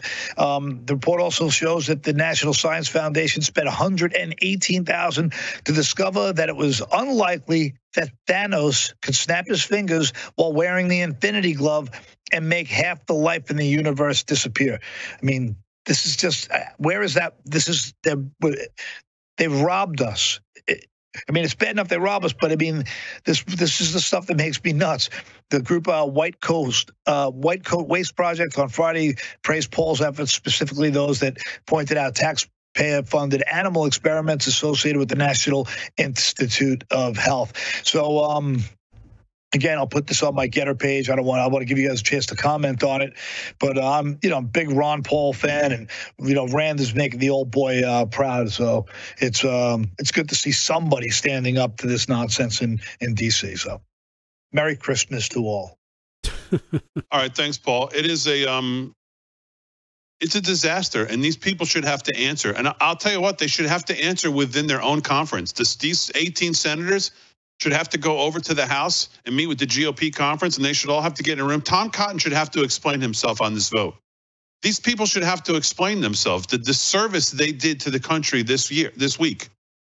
They should have to explain it, and there should be cameras there to catch all of it.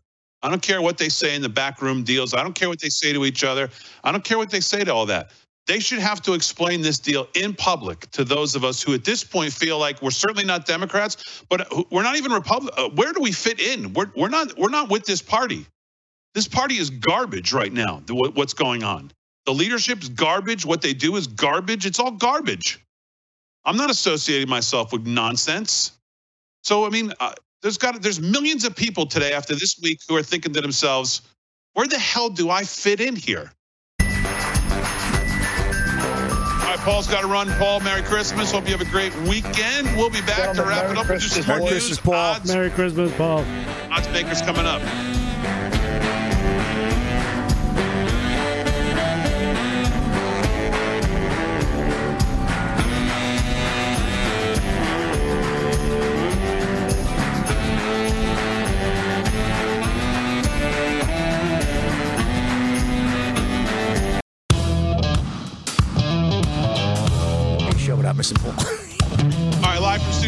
6B on a Friday night. Glad you're in Real America's Voice. Harry Oates joined us. Paul Nolan joined us. Rick Delgado's here.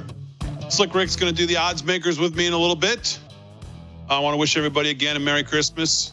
Hope you have a great Christmas Eve with family tomorrow night. And then on Sunday, Christmas Day, hope you have great. If you have kids, young kids, hope they just enjoy the spirit of the day. Love seeing the young kids' faces on a Christmas morning. Nothing better than that. And of course, um, if you do go to Mass and celebrate the birth of our Lord and Savior, um, say a prayer, and I will for everybody in this audience, and I will for everybody on this show, um, and everybody involved with this show, and and uh, hope you take some time to um, count your blessings, as we all will this weekend, and I hope you just have a great weekend. We're- We're off Monday. We'll be back on Tuesday. So um, I want to get to Chip Roy.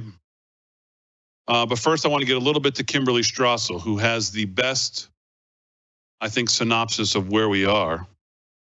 She says Senate Minority Leader Mitch McConnell said this week he was pretty proud of the 1.8 trillion dollar plus omnibus the Senate passed Thursday, the House passed today. Since the GOP was able to quote achieve essentially all of our priorities. That America is why Republicans are in the Senate minority and why they arguably deserve to stay there. Never has Washington contemplated such a monstrosity. It is set out to describe a once admirable institution in decline, its members cheerfully passing off their laziness, secrecy, cowardness, and graft as success. It'd be hard to compete with this week's Senate show. The omnibus is everything that is broken in DC dumped into one steaming pile of you know what. Congress has this omnibus only because Democrats wasted the year chasing Joe Biden's Build Back Better agenda, while Republicans helped waste more with semiconductor payouts and unnecessary legislation. The Senate couldn't rouse itself to pass a single one of its 12 annual spending bills, not a one. Pretty much the only deadline Congress hit this year was the cutoff for submitting thousands of earmark requests for home state pork. Priorities, priorities. A handful of powerful leaders took advantage of this behavior by using it as an excuse to disappear at the last minute into smoke filled rooms and conjure up a top line number for funding with no votes and no debate. Other leaders then disappeared to write the bill in secret, 4,155 pages of it. It was unveiled in the dead of night on Monday night with an initial plan for Wednesday passage, the better to ensure nobody would know what's in it or what's attached to it. Past omnibuses at least confine themselves to funding everything under the sun, especially monuments to super appropriators like Alabama Republican Senator Richard Shelby. this omnibus has also become a vehicle for legislation Congress wanted to pass this year, but didn't. These aren't small changes. An overhaul of retirement savings rules, cosmetics regulation, electoral college act reform, major changes to health care. For all we know, there's a provision creating 12 new cabinet positions. We'll find out next year when someone has actually had the time to read it. Want to know if your senator approves of authorizing the Food and Drug Administration to micromanage your mascara? Or killing off drift net fishing operations or letting athletes at service academies get a waiver to play professional sports? Good luck. Members of both parties will say they voted for this turkey solely to avoid a government shutdown, and they'll duck questions on the other major changes. Lucky them. Zero accountability. Only this isn't luck, it's by design. Senate Republicans spent this week telling the public that there were only two options sign off on earmarks, bad policy, and Democratic demands for huge increases in domestic spending on top of 4.5 trillion in the past two years, or lose a 10% increase in defense dollars.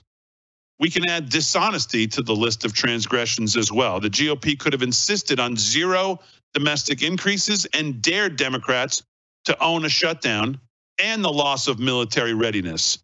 But who wants a spending fight when we can simply just spend?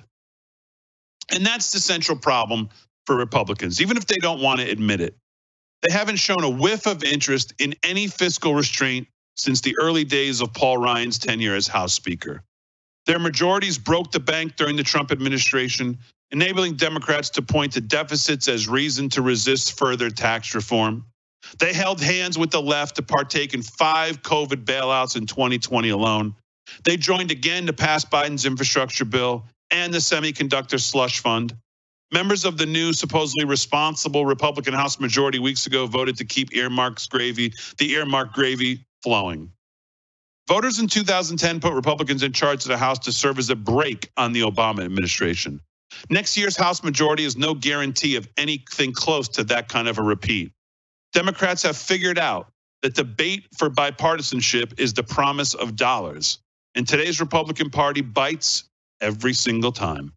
18 Senate Republicans voted Thursday for the ugliest, least transparent spending bill in the history of the country.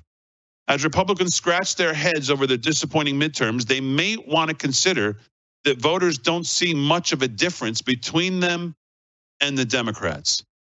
The real scandal of the holdouts to House Republican leader uh, Kevin McCarthy's bid for Speaker is that they are stomping on an important message. A far bigger and more serious group of House conservatives are appalled by the practices that led to omnibuses and want change to require the House to return to regular order. Committees, votes, amendments, debates.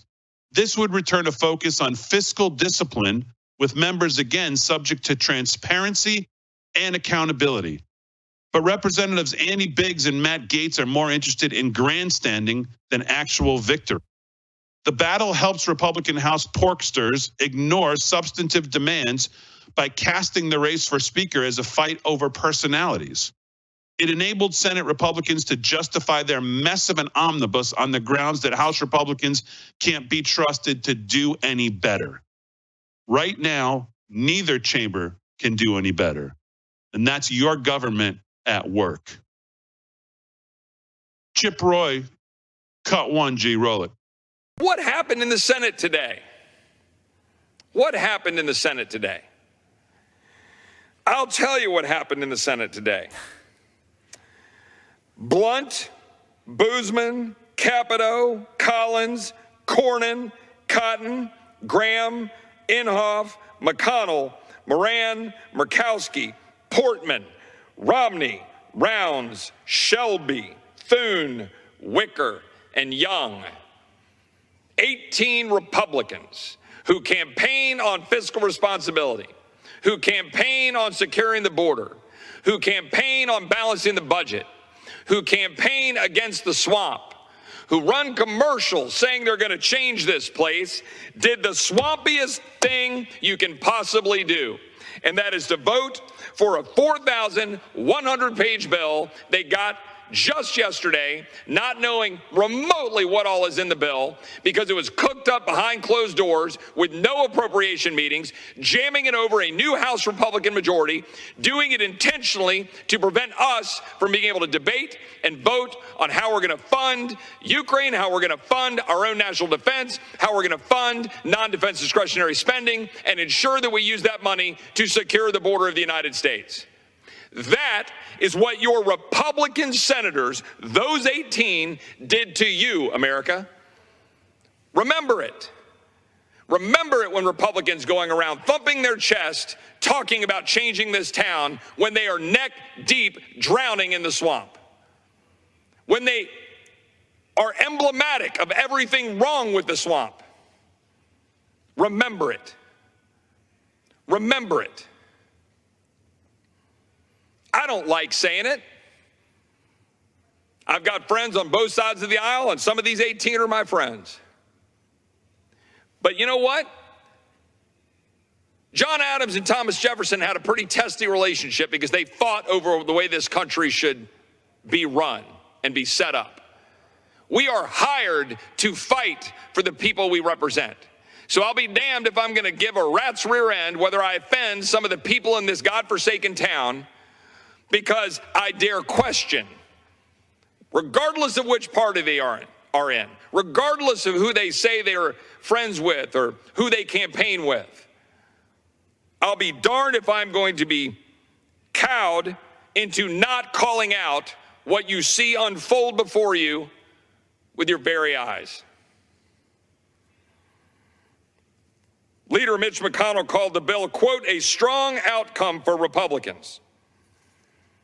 The arguments that I've heard from some of the members include this argument. Having lost the vote for a continuing resolution until the new Republican majority takes over in January, we had two bad choices cast a protest vote against funding our military veterans and Border Patrol and other essential government functions, or vote for a flawed bill. That is what happens in this town. This was a setup, ladies and gentlemen. It was purposeful, well orchestrated by Mitch McConnell. I do not question that. He's good at playing these games in this town, as are virtually everybody associated with the appropriations process and leadership of the House and the Senate. Oh, they've got all the excuses in the world. Oh, there's a troop pay raise. There's a helicopter that we need to buy. There are missiles we need to buy. There are boats and planes we need to buy. So, because of that, because of that, we must cast a vote for a flawed bill rather than, quote, a protest vote. A protest vote? What, it's a protest vote? So, my vote, which I will cast whenever we get this monstrosity finally sent over here, whenever the Rules Committee goes through their sham process, and it's a sham process, ladies and gentlemen. Oh, they'll, they'll entertain some amendments and they'll give some perfunctory, oh, let's review it. They'll kick it down here to the floor. There will be no debate, no amendments offered. It will be jammed through because every one of the people in this chamber, uh, both sides of the aisle, maybe not everyone, the vast majority, oh, they want to get on their jets and get home for Christmas. You should have seen the wailing and gnashing of teeth last night when Mike Lee was offering an amendment over in the Senate to try to address the expiration of Title 42 and what is going to occur if the Supreme Court lifts its stay and what is going to happen to Texas, what is going to happen to the United States, what is going to happen to migrants, the empowerment of cartels, the fentanyl pouring into our country. Mike Lee dared to try to do something about that. Oh, and you should have seen the wailing and gnashing of teeth. Of, well, well, what are you going to do? We don't want to be here until Christmas. Why don't you tell that to George Washington and the boys crossing the Delaware in 1776 or the boys in Bastogne in 1944? What were they doing on Christmas? Were they trying to fly out of the nation's capital in their jets back to their homes around their warm fireplaces? So they can be with their families after they absolutely just royally screwed the country and their kids and grandkids? Because that's what they just did. That's what this body, this House chamber, the people's house is going to do tomorrow morning. You can count on one hand the people who would give that speech. One hand. All right, odds makers coming up for a Friday Christmas weekend.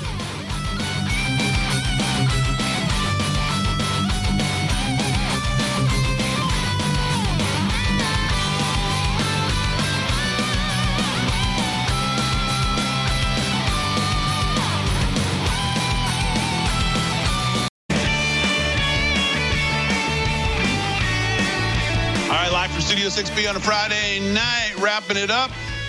Again, hope you have a wonderful weekend. Merry Christmas, everybody. Got a, my, one of my favorite parts of the um, holiday weekend is the eggnog. Whoa. Not spiked, by the way. Not spiked. Come on, Big D. Not spiked. Ew. So we'll start Ew. a little bit on that. Um, well, we'll get to somebody who has uh, has actually started hitting the spiked eggnog already. We'll get to that here in a second. Uh, WTF of the day, G, but let's get to that. Roll it before we do the odds makers. I'm crazy! Well, kids, I'm just doing my yearly call to the North Pole for Santa's holiday health check. Mrs. Claus, so good to see you again. Where did Santa go? Oh, Santa was late for snow yoga with the elves and reindeer. He says it's great cross training for sleigh driving. Sounds fun. Are you all set for the holiday season? Santa and I are feeling as healthy as ever. We are both up to date with our vaccinations, Oh, including oh. COVID boosters and flu shots. That's so good to hear. I always tell Santa to make a list and check it twice. One, stay up to date on your vaccine. Sure, you don't want to spike that eggnog Two. after all? Wear a mask in crowded Gotta indoor places and make sure it fits nice and snug. Three, wash your hands to the tune of Jingle Bells, Jingle Bells, Jingle, all the way. Oh my God. Great advice. Jingle bells Great jam. voice, too. Also, you can be sure to stay at home if you're feeling sick. And if you're gathering indoors with other people or elves, open a door or a window but for a few minutes at a time to let in some fresh air. The more items you check off the list, the more protected you are. You can think of it like decorating a tree. The tree is at its best when all the decorations are up and nicely layered. Thanks, Mrs. Claus. Happy holidays, everyone. Fruitcake, anyone? Oh my god. That's when we need like Mel Gibson's Fat Man to just show up and take them both out. You need some fruitcake with that big D. Holy moly! I definitely need something spiking it now to watch that. Oh my God, those Well- two people should be arrested. Where is that from? It- it- please tell me that that's not a government. Okay, It is, but it's, not Canadian. our government. Oh, great. It's the government up north. Yes. Oh, oh. those poor Canadians. Yeah. All right, it's time now on a Friday, week 16, to do the odds makers featuring Slick Rick, Rick Amorati. All right, here we go, Slick Rick, week 16. Let's get it set the table here. Where are we, G? 30 G's up for Big D, 20 down for Slick Rick, plus five last night. Here we go, week 16. Let's go, game number one. Slick Rick, where are we going? Saturday, 1 p.m., Detroit at Carolina. I'm going with Detroit City, laying two and a half points. I like the Lions. They're on a roll. I'm going with the Lions, two and a half, Big D, laying. Lions seven and seven on the year. No one would have figured that after the start they had, and of course just being the Lions seven and seven. Dan Campbell's done a great job on the road to Carolina. By the way, Steve Wilks has done a great job since he's taken over. Uh, this Carolina team is playing well. Detroit, a road favorite. You don't see that much. Uh, Detroit minus two and a half. Slick Rick's pick for game number one. What's game number two? Well, after that last video, I think I'm going to have have a seven and seven myself, Big D. After that, eight, eight fifteen, we got the Las Vegas Raiders at the Pittsburgh Steelers. Big night, Franco Harris. You know, I don't typically like to pick the home teams when they're hosting these outside events because it seems like a lot of distractions. But I think the Raiders are going to put put the metal to the iron and they're going to win this one here. I take the Pittsburgh Steelers over the Raiders minus two points. I got two, Big D. It vacillated between two and two and a half. What are you seeing? All right, a two's good. You're taking so you're taking Pittsburgh, the home team, Yes. over the over the Raiders. Pittsburgh uh, going to play for uh, Franco. You're saying minus two over Las Vegas. Yes, sir. Okay, that's game number two. What's game number three? I'm going to stick with Saturday. We're going to do four games on Saturday, Christmas Eve. 1 p.m. Uh, we got the Chiefs over the Seahawks. I'm taking the Chiefs at home in Arrowhead. Give me the Chiefs laying a big 10 points, a lot of points, but I think I think they want to make a statement. Mahomes is going to roll them. Okay, the Chiefs are 1 11 and 1 against the spread their last 13. Are you aware of that? Uh, no. They're the worst covering team in the league this year. I believe it 1 11 and 1 their last 13. But Slick Rick has taken Kansas City minus 10, which, by the way, would be what I would pick if I was playing this game. Because why are they minus 10 when they can't cover a game to save their life? I would pick Kansas City as well, Slick Rick. I think that's a good pick. That's your game number three. What's game number four? The odds makers know something, Big D. You know they always tell me that. All right, my next game's I'm going to go. I, I hate to do this, but you wanted me to get to eight games, so I'm going to take my ugh, my Cowboys. I can't pick against them. They're playing the Eagles, but Jalen Hurts, well, he's hurt, so he's not playing with that shoulder. They're going to have Minshew in there, the mustache man. I'm going to go with the Cowboys. I'm laying. I saw four and a half, Big D. Is that what you have? Yep, four and a half it is. NFC East game of the year by by far should be the best game of the week. Dallas, Philadelphia. Philadelphia 13 and 1. Dallas 10 and 4, looking to hang on to their playoff spot in the NFC East. The Giants creeping up, but the Giants are going to need some luck, and they're going to need Dallas to lose. Big game for Slick Rick. I can't imagine the tension on Christmas Eve Oh, night at 425. Everybody going to Slick Rick's house for Christmas Eve, be aware of what you're walking into because it could get ugly. My family knows that the stockings might not be the only thing hung by the chimney, by the uh, fireplace with care. it might be me too. anyway, Big D. Uh, let's go to Sunday games. Green Bay at Miami. Beautiful downtown South Miami. I'm gonna go. Uh, what's the spread on that? You got Big D. Three and a half. Miami three and a half at home. Give me the fish. I'm going with the Dolphins. I think they're going to beat Green Bay, put Aaron Rodgers to sleep for the year. Uh, yeah, give me the Dolphins. Tua Tagovailoa minus three and a half. Miami Dolphins. All right, Green Bay sits at 10th right now. Still an outside shot to make the playoffs, but you're right. This would be the death knell if they lose this game. Miami minus three and a half. After getting their offense back on track, put up 29 in Buffalo. Now they go home to the heat of Miami. Three and a half is game number five. What's game number six? All right, uh, I'm going to go with uh, Tampa Brady on the road in Arizona. It'll be nice and balmy. I think Tom's ready to have a big game. Arizona, a lot of trouble. Their quarterback, Kyler Murray, out for the year. I think they, they get it done. They need to get that win to wrap up that NFC South. Give me the Tampa laying seven and a half, Big D. Uh, Tampa is laying nine because Kyler Murray's out, obviously with the injury. Nine? Tampa Bay minus nine is the line. Wow, nine. Uh, uh, all right, yeah, give me Tampa. I'm going with all the favorites. I'm in trouble, but yeah, I'll take Tampa minus nine. All right, Tampa spread. minus nine. What's game number seven? All right, last one for the NFL. Then we're gonna get to college. Buffalo Bills uh, going traveling to Chicago. I think it's all over in Chicago. There's no more soldiers on that field, and I'm gonna go with Buffalo. I got them laying eight points on the road. I think Chicago could win the game. I like Chicago. I love Chicago plus the points. So good pick, Slick Rick. Good for you. Buffalo is game Better number for you. seven. Where are we going for game number eight? I'm going to go where I got married. I'm going to go to Hawaii, the great Hawaiian Islands, and I'm going to take, well, we got Middle Tennessee State University, a real household name, uh, otherwise known as MTSU, Rick, and then at San Diego, well, playing San Diego State. I think that the longer flight's going to make them tired. I'm going to go with San Diego, San Diego State minus six and a half because I don't have a lot on this game, Big D, but I'm going to go, I have a lot of money, but I don't have a lot of knowledge on this one. Six, minus six and a half. Give me San Diego State, Big D. All right, San Diego State on a Christmas Eve night. By that time, the Cowboys will have won or lost. So uh, I can imagine what the feelings will be at 8 p.m. when this game kicks off around Slick Rick's house. Uh, San Diego State minus six and a half in the bowl game is game number eight. All right, there's your odds makers for week 16 in the NFL. Um, all right, guys. Uh, any last messages here before we wrap it up? Rick Delgado, I'll give it to you first. Uh, just wishing everybody a happy and healthy and Merry Christmas and uh, and a great New Year as well. And uh, you know, be safe. That's right. Rick will be off next week, so you won't see him. So he's telling you Happy Yeah, New Year now. Same here. I love the Gettr audience. I love the entire LFS6B group, uh, Real America's Voice. Love you all. Happy holiday, and men, most of all, healthy. God bless. Yes. All right, I could leave. I could leave you with a Christmas message myself, but in in day in, I want to celebrate Nancy Pelosi's last speech today. I think she hit the eggnog a little early, so I want her to give you her last Christmas wish for you. Roll it, G. Awesome. Yield back the balance of the, my time and wish everyone a happy, healthy, and safe New Year. Happy holidays. Merry Christmas. Happy Schwanza. Happy Hanukkah. Whatever it is you celebrate, be safe. Thank you, Mr. Merry Christmas, everybody. Happy Schwanza. May the force be with you. Well, she's going to be in the next Spaceballs movie. As always, we celebrate our